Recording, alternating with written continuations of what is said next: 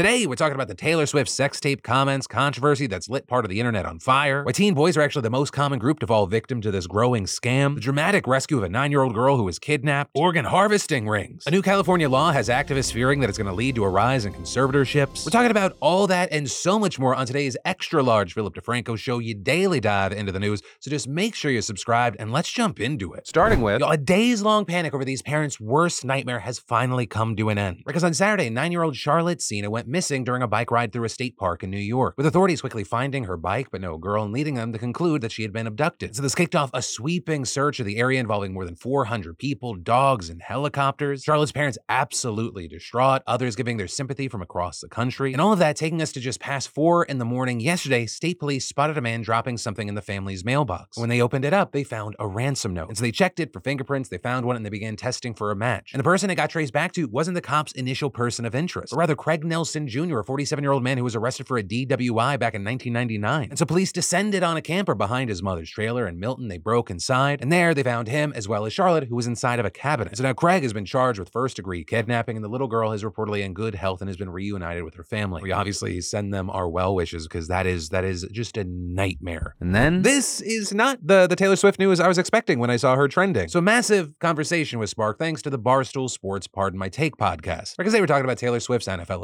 appearances and how kind of crazy everything's been. And if you watch yesterday's show, you know I, I touched on this a little bit during the the yesterday today segment. I like Taylor Swift. I like Travis Kelce. I like them as people. I think the NFL has leaned into it so fucking much that it's cringeworthy. And well, they kind of echoed that and then went far more negative. One of the hosts then went further and said that they would justify her appearances if there was a sex tape. If Travis Kelce and Taylor Swift release a sex video, I'll consummate this this uh, relationship and be like, fine, you guys can have sex. You can be boyfriend girlfriend. Anyone with me? Should we demand it? I want to see. I want to see P and V. I want to see insertion. I want to see P P and A. P and A Mhm. or P and V or P and M.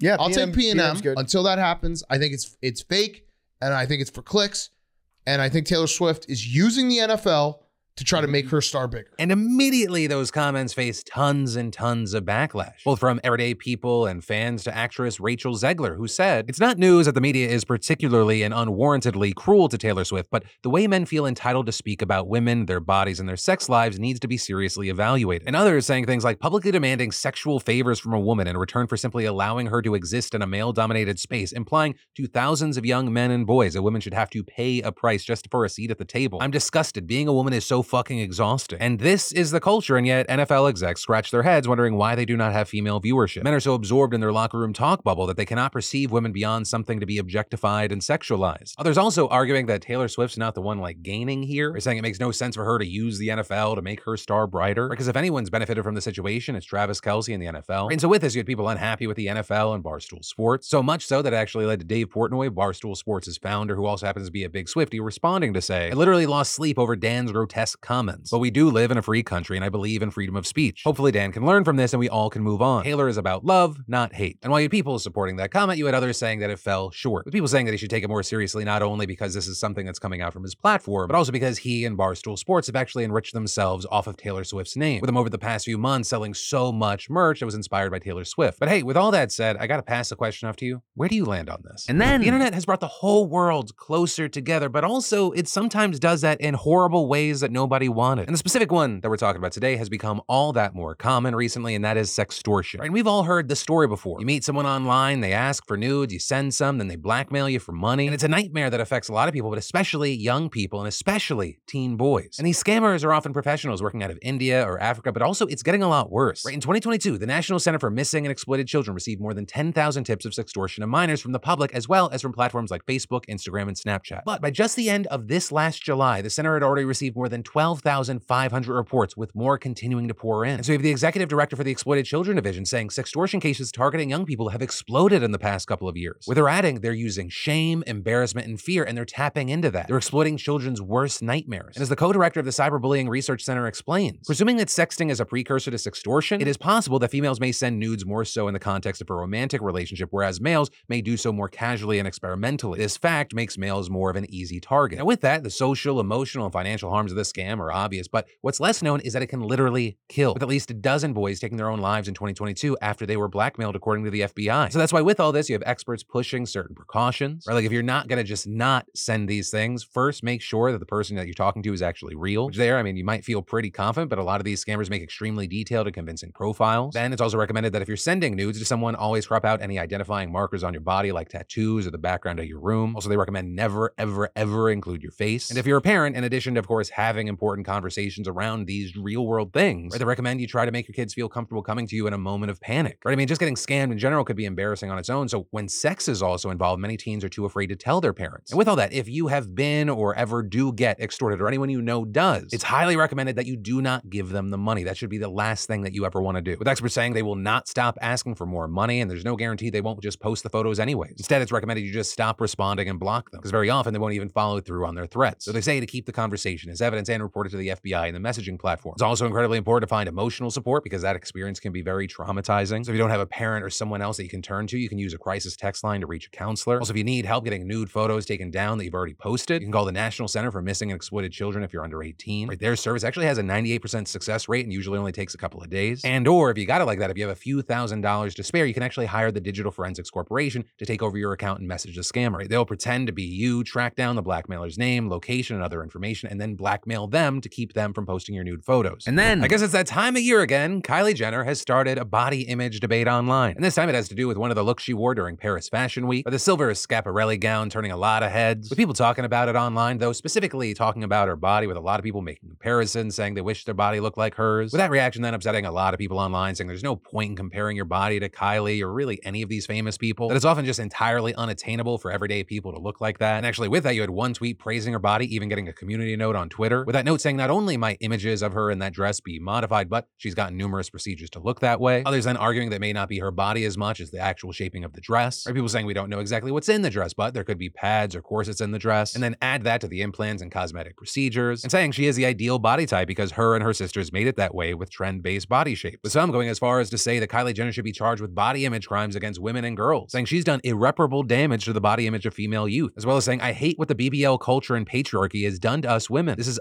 unattainable without surgery and so obviously padded. Please don't make the unachievable a standard yet again. Though with that, you have some pushing back, saying the body image issues predate the Kardashians and Kylie potentially some herself, which is why, hey, I know this is easier said than done, and and being a man versus being a woman incredibly different with how the, the world perceives us. But if there is something that you're aspiring to, you're hoping to obtain, please don't let it be the idea of like, I gotta be slim, thick, or I gotta be ultra thin, or any of this bullshit. Body neutrality has been the best thing for me. Like, what can I do with my body? Rather than like, what does it just look like? Because that's honestly just a recipe for disaster. And again, I say that as someone who I talked about in the past. I struggled with an eating disorder. I still struggle with body dysmorphia. What can I do with the thing that I've been so obsessed over how it looks? And honestly, get the fuck off of social media, but specifically Instagram. Social media just kind of like pushes and pushes us to just look at things and compare ourselves. That's one of the worst things you can ever do. Not only because comparison in general is a thief of joy, but because online, things you're comparing yourself to most of the time just are nowhere fucking near real. Or with a swipe left or right of a finger, all of a sudden you got perfect skin. Things get kind of brought in tight. It's all fake bullshit that's poisoning our minds. Anyway, I love you, you sexy bastards. Let's move on. And then sleep is the key to a happier, healthier life. But when you're busy with work, kids, and life's typical stressors, you don't always sleep well. That's even when you get to bed on time. And that's where today's fantastic sponsor comes in,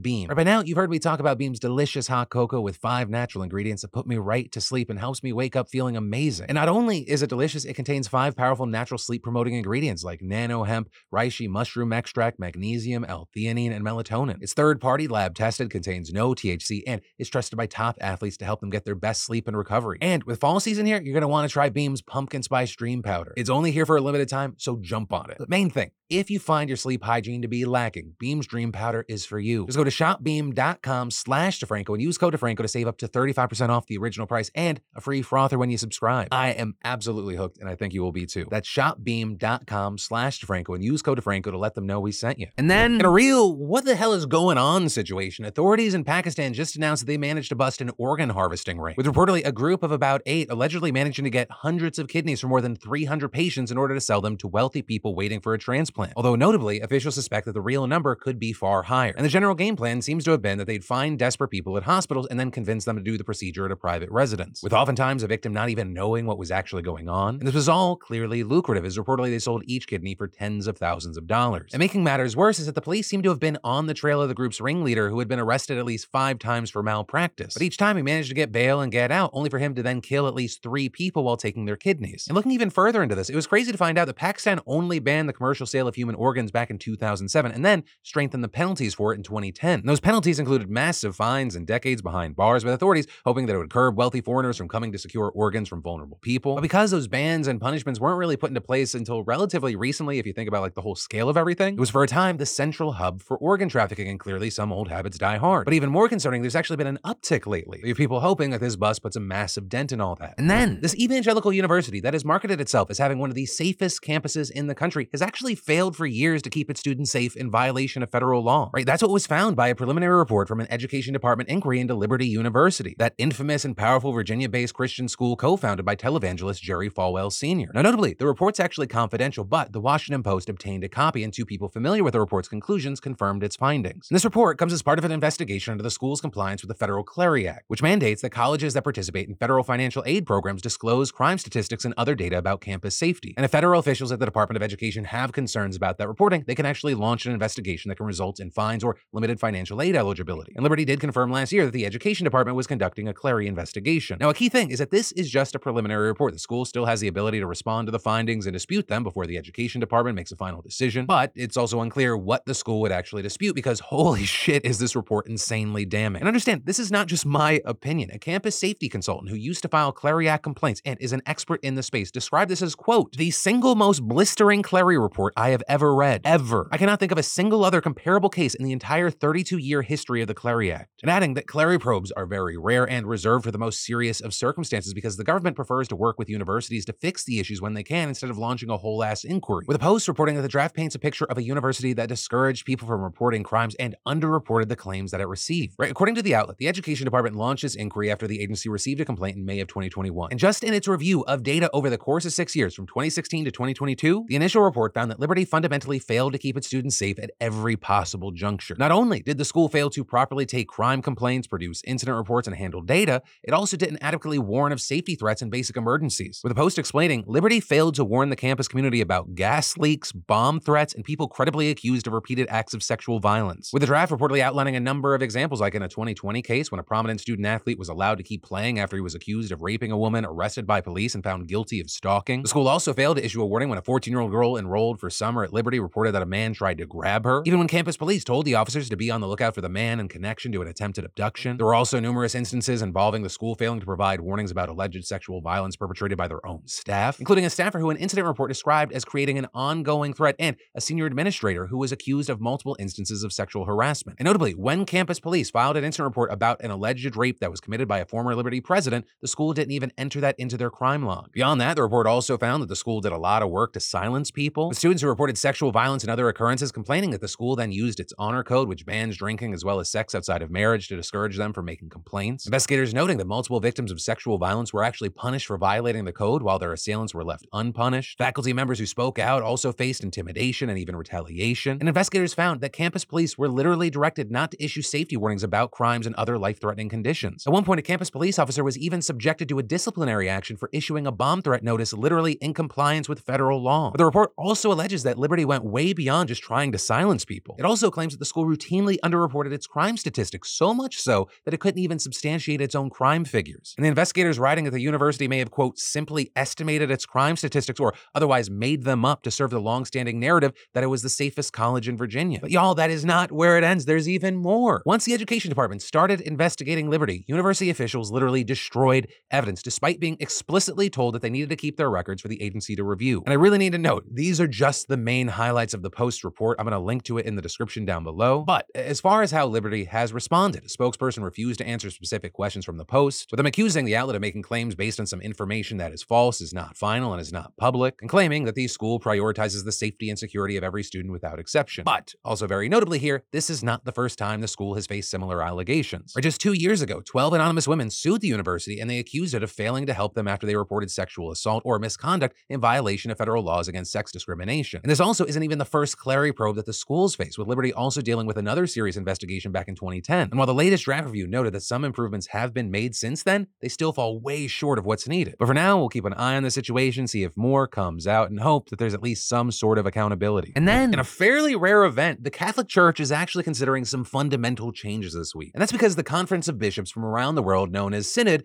will officially convene tomorrow. And for the first time ever, lay people, meaning those who are not priests, will be allowed to join and vote. And that includes women, which also I do, yeah, need to take a second to acknowledge. It feels weird to be like in 2023, and even women get to vote. But I mean, that and that decision kind of sets the tone for how many changes the church is considering. Because on the docket of possibly getting the blessing, you have same sex unions, priest celibacy in marriage, extending sacraments to the divorce, and whether to ordain female deacons. Now, some or all of that might seem esoteric to non Catholics, but they are all major points of contention within the church, especially the issue of homosexuality. Right, for months now, Pope Francis has stirred the hornet's nest by making statements that, relatively speaking, are pro LGBTQ, with one of the newest ones, at least to us, being a letter that was just made public that he released in July. And in it, he told cardinals that he was pushing for priests to bless same sex unions. And I need to emphasize union, because the stance of the church is still that marriages are an exclusive, stable, and indissoluble union between a man and a woman naturally open to procreation. But for many, this was seen as a huge step towards being more open to LGBTQ members. Additionally, he's been clear that the church was for, quote, everyone and doubled down when questioned if that included LGBTQ members. Not to mention that he has a long history of criticizing laws that criminalize homosexuality. Though we also need to mention that the possibility that this could lead to priests being able to have sex or marry is also groundbreaking. Although, if you actually look into it, in reality, this would just be returning things to how they used to be. Right? You might not know this, but for the church's first thousand years or so, priests weren't required to be celibate, though it has been that way for about 900 years now. And then, as far as women, there's been a recent push to allow them to become deacons and have more formal functions within the church. And many of these moves have received wide praise, even if they fall short for many. That being said, prominent activist groups such as GLAAD have applauded the church for even discussing the issue, with its CEO saying, Pope Francis's response is both unprecedented and compassionate and continues to urge every Catholic and leader toward acceptance and recognition of LGBTQ people. Though really notable here, many cardinals very much disagree with any of these changes, especially those from the more religiously conservative countries. But we're gonna have to wait to see what happens, which on that note, do not expect changes anytime soon. This is just the first of at least two meetings that are expected to happen over the issue, the next being in October. And that's actually because Francis is a Jesuit, which I'm not gonna go into specifics, but that order of priests generally like to have a cooling off period before making big decisions, or they think that it allows proper time for spiritual concerns to be considered. However, you have critics saying this practice has just allowed him to kick major issues down the road. Though I do also want to say there could be a practical reason as well. It could, in theory, give Francis more time to convince cardinals and priests who are on the fence about the issue or get them to face pressure from their congregations to choose one way or the other. And then there are meal kits, subscriptions, as well as heat and serve fridge fillers. But thanks to our fantastic sponsor, Cook Unity, you can get responsibly packaged chef to you meal delivery service made up of a group of diversely talented chefs who believe that great food should be for everyone. I'm talking about meals that you'd find in restaurants delivered to you fully cooked. You just heat them up, the kind even your kids ask for, like the Chipotle chicken burrito from the James Beard Award winning chef Jose Garces, with just tons of flavor. It's so filling. Or the barbecue chicken burrito bowl from Chef Ruben Garcia. Also, another crowd pleaser for the family is from Versailles born French chef Cedric Nicolas, with his homemade tasting French beef ragu. I mean, the meat, the cheese, the flavor. Like, I love that one. And with an ever changing menu, Cook Unity offers a range of meals, including vegan, paleo, and gluten free options. And the subscription is super flexible, making it super easy to pause, skip weeks, or cancel anytime. And I'm also personally a subscriber because my whole family enjoys these foods, especially with the kids. Once they liked it, I lock this thing down. And it helps that they text you a heads up before they deliver the meal so you can be sure that someone's around to accept them. So just go to cookunity.com slash DeFranco or click the link in the description and use my code DeFranco50 to get 50% off your first order of Cook Unity meals to try them out for yourself. And then mental health courts are coming to counties throughout California, and you have activists incredibly concerned that they might actually hurt more than they help and could even lead to a dramatic rise in abusive conservatorships. So the program is called Care Court, and Governor Gavin Newsom signed it into law back in 2022, and at the time saying the framework is offering hope and a new path forward for thousands of struggling Californians and empowering their loved ones to help. Okay, so how does this work and who is this for? Well, the Care Court system actually only applies to a pretty narrow group of people. It's not just for anyone experiencing any kind of mental illness, it's specifically focusing on people with untreated schizophrenia spectrum or other psychotic disorders. And those people either have to be experiencing a deteriorating condition that makes them unlikely to survive without supervision, or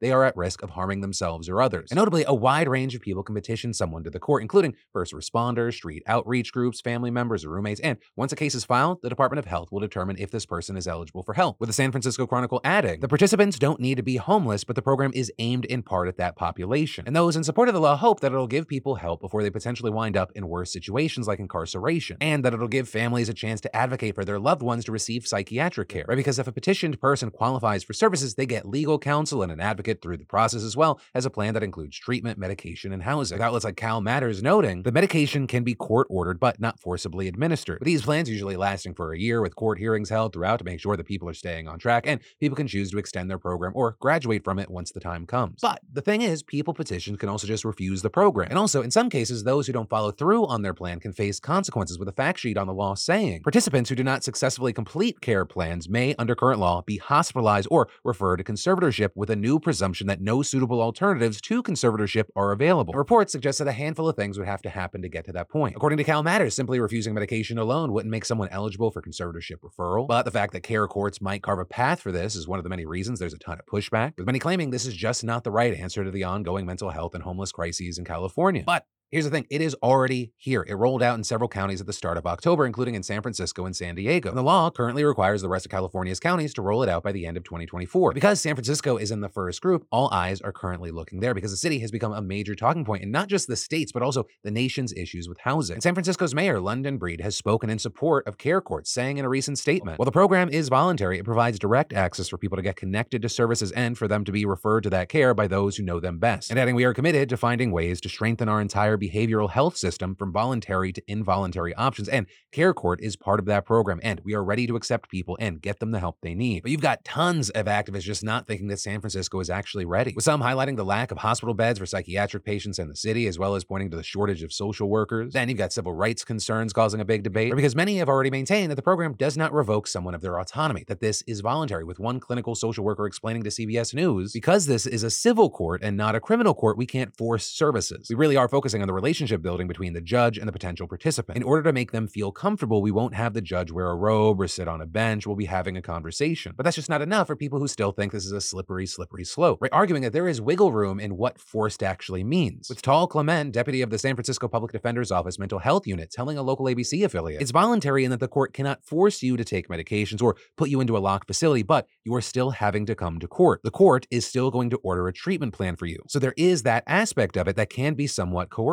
And saying if you are not successful in care court, it can be used in future proceedings to put you into a locked facility and conserve you, make you a conserved person. And while reports have said that conservatorships are only a last resort, that they are not the goal, people against these courts don't even want to hear the word conservatorship as part of this conversation, which is why ahead of it being signed into law, Disability Rights California sent an open letter signed by groups across the country cautioning against care courts. The care court bill would create a new civil court system with mechanisms to force involuntary medical treatment and loss of autonomy and liberty, in addition to the collective loss of other human and civil rights. Concerningly to us, because of California's nationwide leadership role, a harmful policy like care court is likely to be replicated across the country. And adding that the evidence shows that involuntary coercive treatment is not only ineffective, but harmful. And so instead, imploring the state to invest more in housing and healthcare infrastructure and arguing that the efforts that put permanent and affordable housing first are the only way forward. You also had the ACLU of California condemning care courts, repeating many of these same points, while also adding that it has the potential to bring harm to California's most vulnerable groups, saying, quote, the harms of the care court framework will inevitably fall hardest on black, brown, and indigenous people who are routinely misdiagnosed with serious mental health disabilities. Entangling people in the legal system would traumatize those who are most heavily impacted by our failed systems. And adding that the plan would perpetuate racial disparities through an adversarial court process that does nothing to address the underlying structural conditions that lead to houselessness. But still, you have the people behind this law arguing it is a viable solution, and they've gone as far as to say that it could actually prevent people from being placed in conservatorships. With a press release from the city of San Francisco reading, many people who would benefit from help may not recognize that they need it, and saying care court goes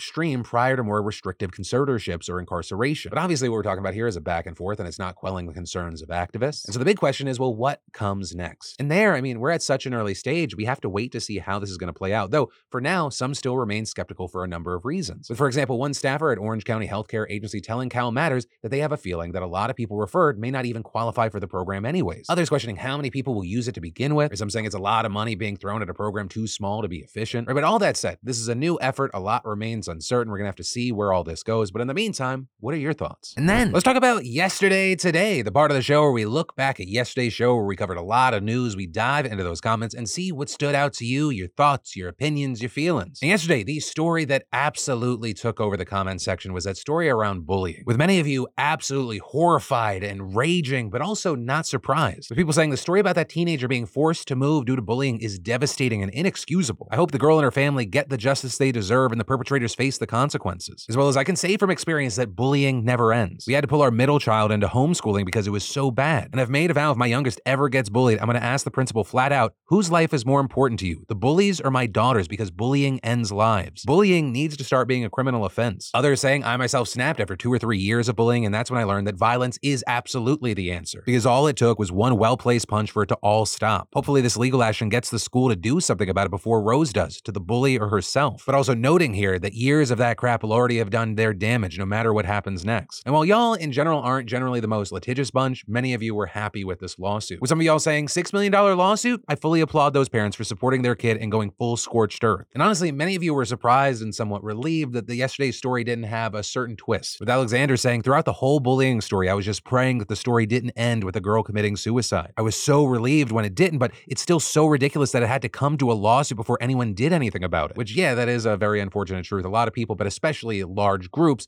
won't do anything unless it hits their pocketbooks. And I do want to close this section by saying not only, yes, thank you in general to everyone that shared their opinions and their experiences, but also people that shared their experiences like this one. With Ben sharing, speaking from experience, helplines are an excellent way of getting help with bullying. Saying in my case, they recognized that the police needed to be involved and they were kind enough to put me in contact with someone. But adding, unfortunately or fortunately, the school in question had already closed down a long time before I had reached out to discuss my experiences, so I wasn't able to get any sort of justice. But I really wanted to share that in case anyone who happens across this video is in a situation like that where they don't feel like they have a support system or that even if they have one, that not enough's being done. And that is where today's dive into the news is going to end. Now remember, for more news you need to know, I got you covered here. You can click or tap, or I got links in the description. And as always, my name's Philip DeFranco. You've just been filled in. I love yo faces, and I'll see you right back here tomorrow for more news.